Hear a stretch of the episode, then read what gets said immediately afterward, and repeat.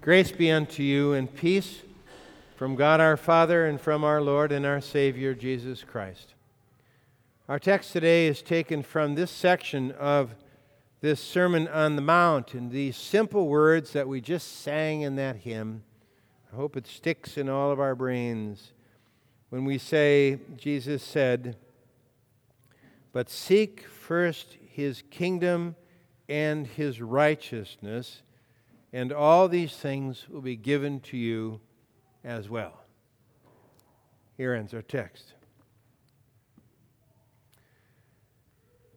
Sometimes I think that as Lutherans, we don't quite know what to do with the Sermon on the Mount because the Sermon on the Mount is a lot of do this and don't do that, and it isn't much about faith.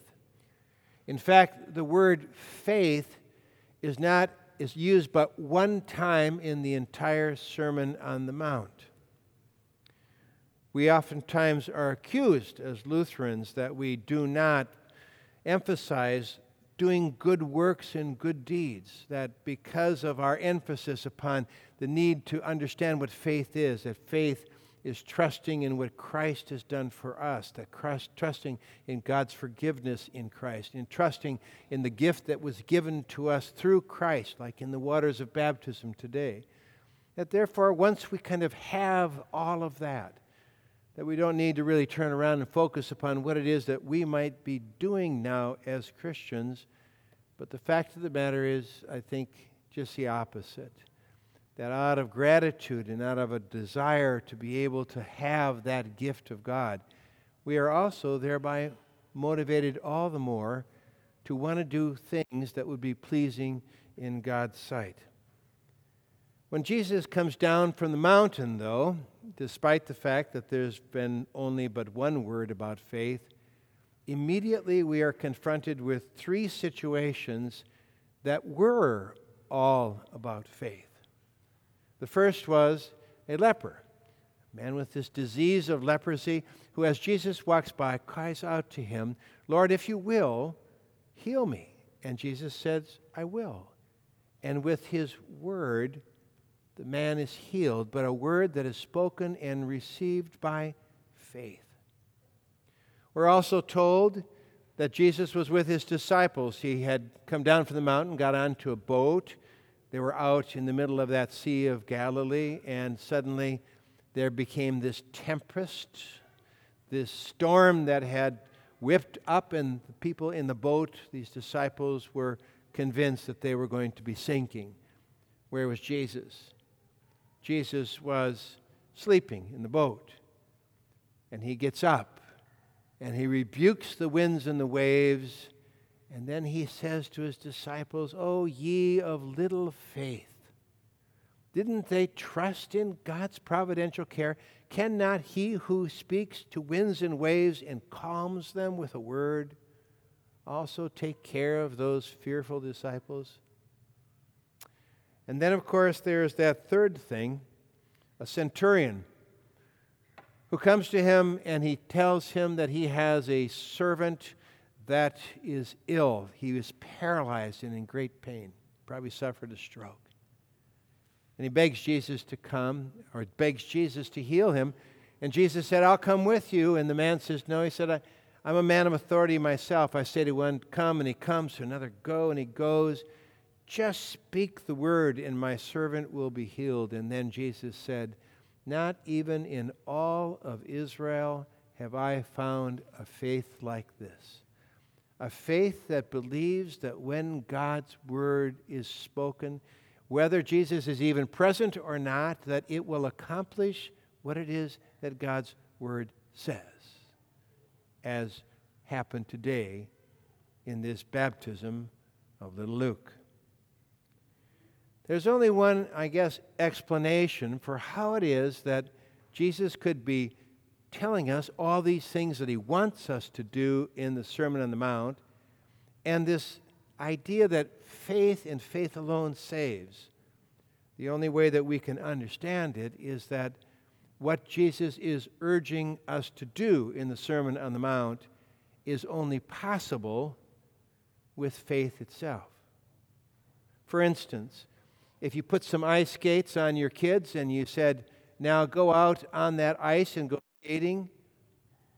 the very command presupposes the idea that they would trust you in what it is that you are saying. Or if you go to the doctor and the doctor says we're going to have to prescribe some chemotherapy treatments for you, you'd have to trust that that analysis or that diagnosis that was made that you maybe had cancer you have to trust that the doctor has your best interests at heart. So, in other words, in the command, it is presupposed that there would be faith that would go before it. What is Jesus asking us, therefore, in this text to do? He is telling us, he says, to take our hearts and to put them in a place where they cannot be harmed, where they cannot be stolen, where they cannot be destroyed. Of course, what he means by this is that whatever it is that we love in our life, whatever to us is the most precious and the most dear, that is where it is that our heart is always to be found.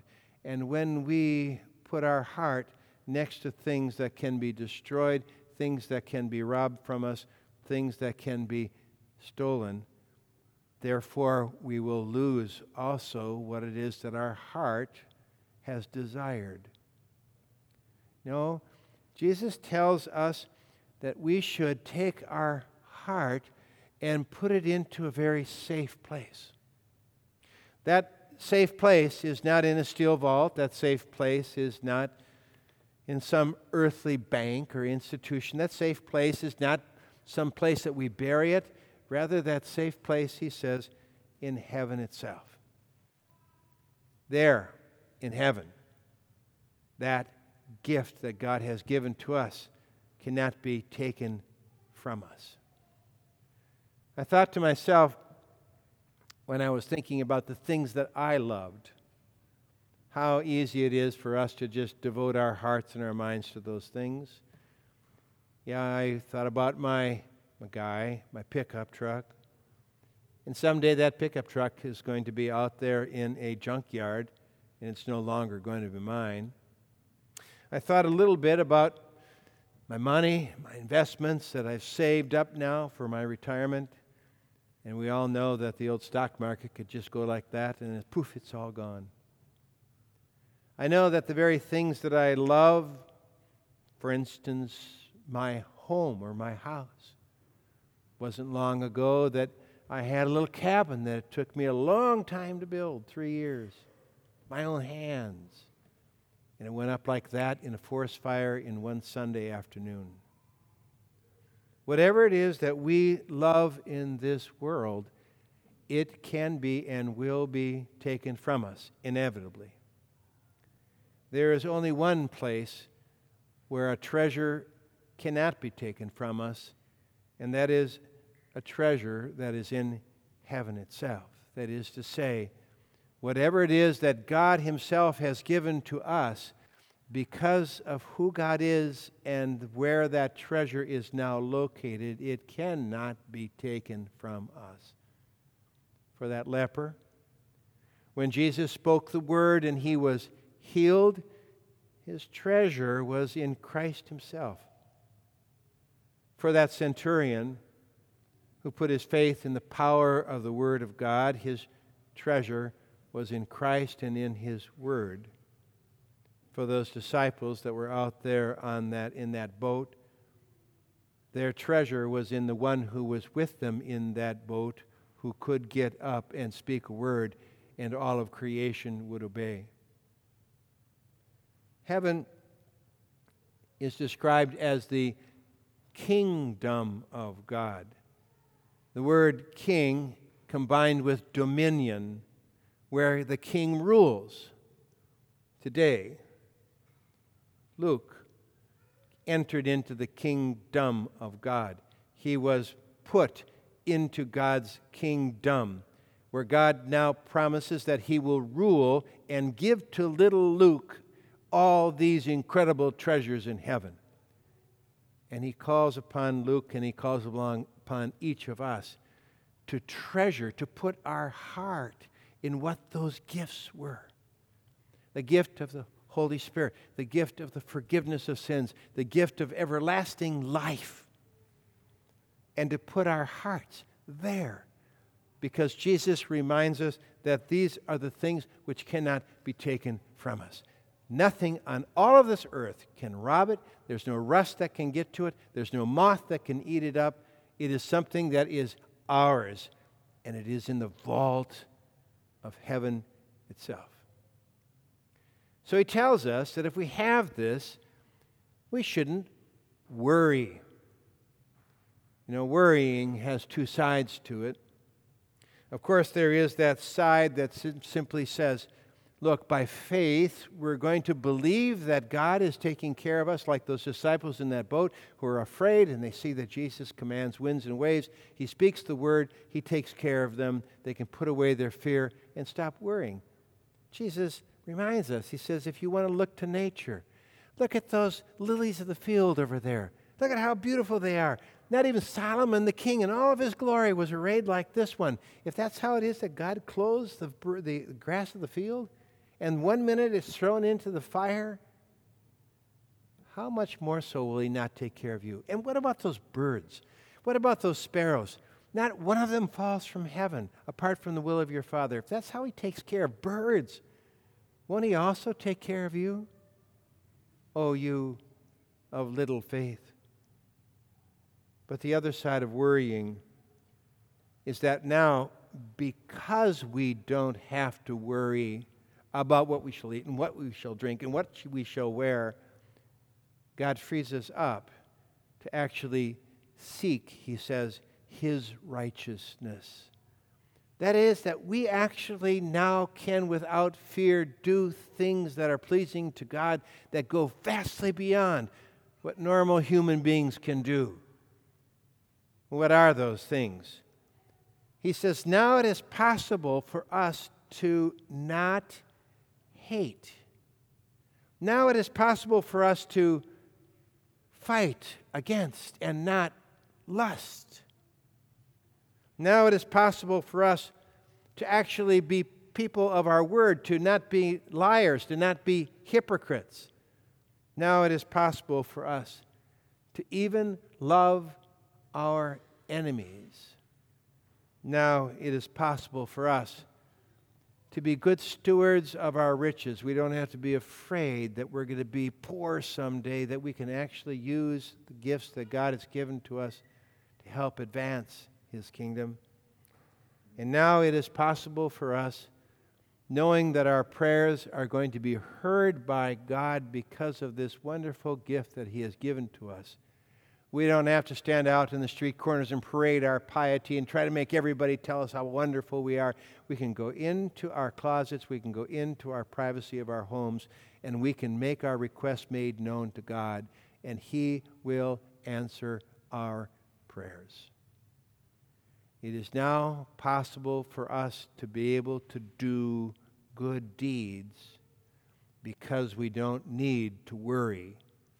He will take care of us. So, in conclusion, we are going to be people of faith.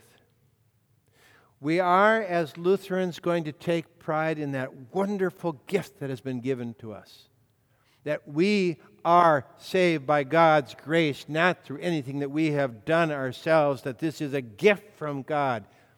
And like a leper who hears a word, like a centurion who asks that Jesus but speak the word, like disciples who are in a boat afraid of the world and they find that He is in control of all things, we now believe with all our hearts that we shall stand before God free from condemnation upon the day of our death, and knowing that that Holy Spirit will sustain us and keep us in that faith. And we also now also believe that God has called us to a life that we can live, imperfect though we be, we can live vastly beyond even the external requirements of the law, and we can do good deeds to the glory of God our Father. Remember those words that are so profound. Let your light shine before men, that they may see your good deeds and glorify your Father who is in heaven. Amen.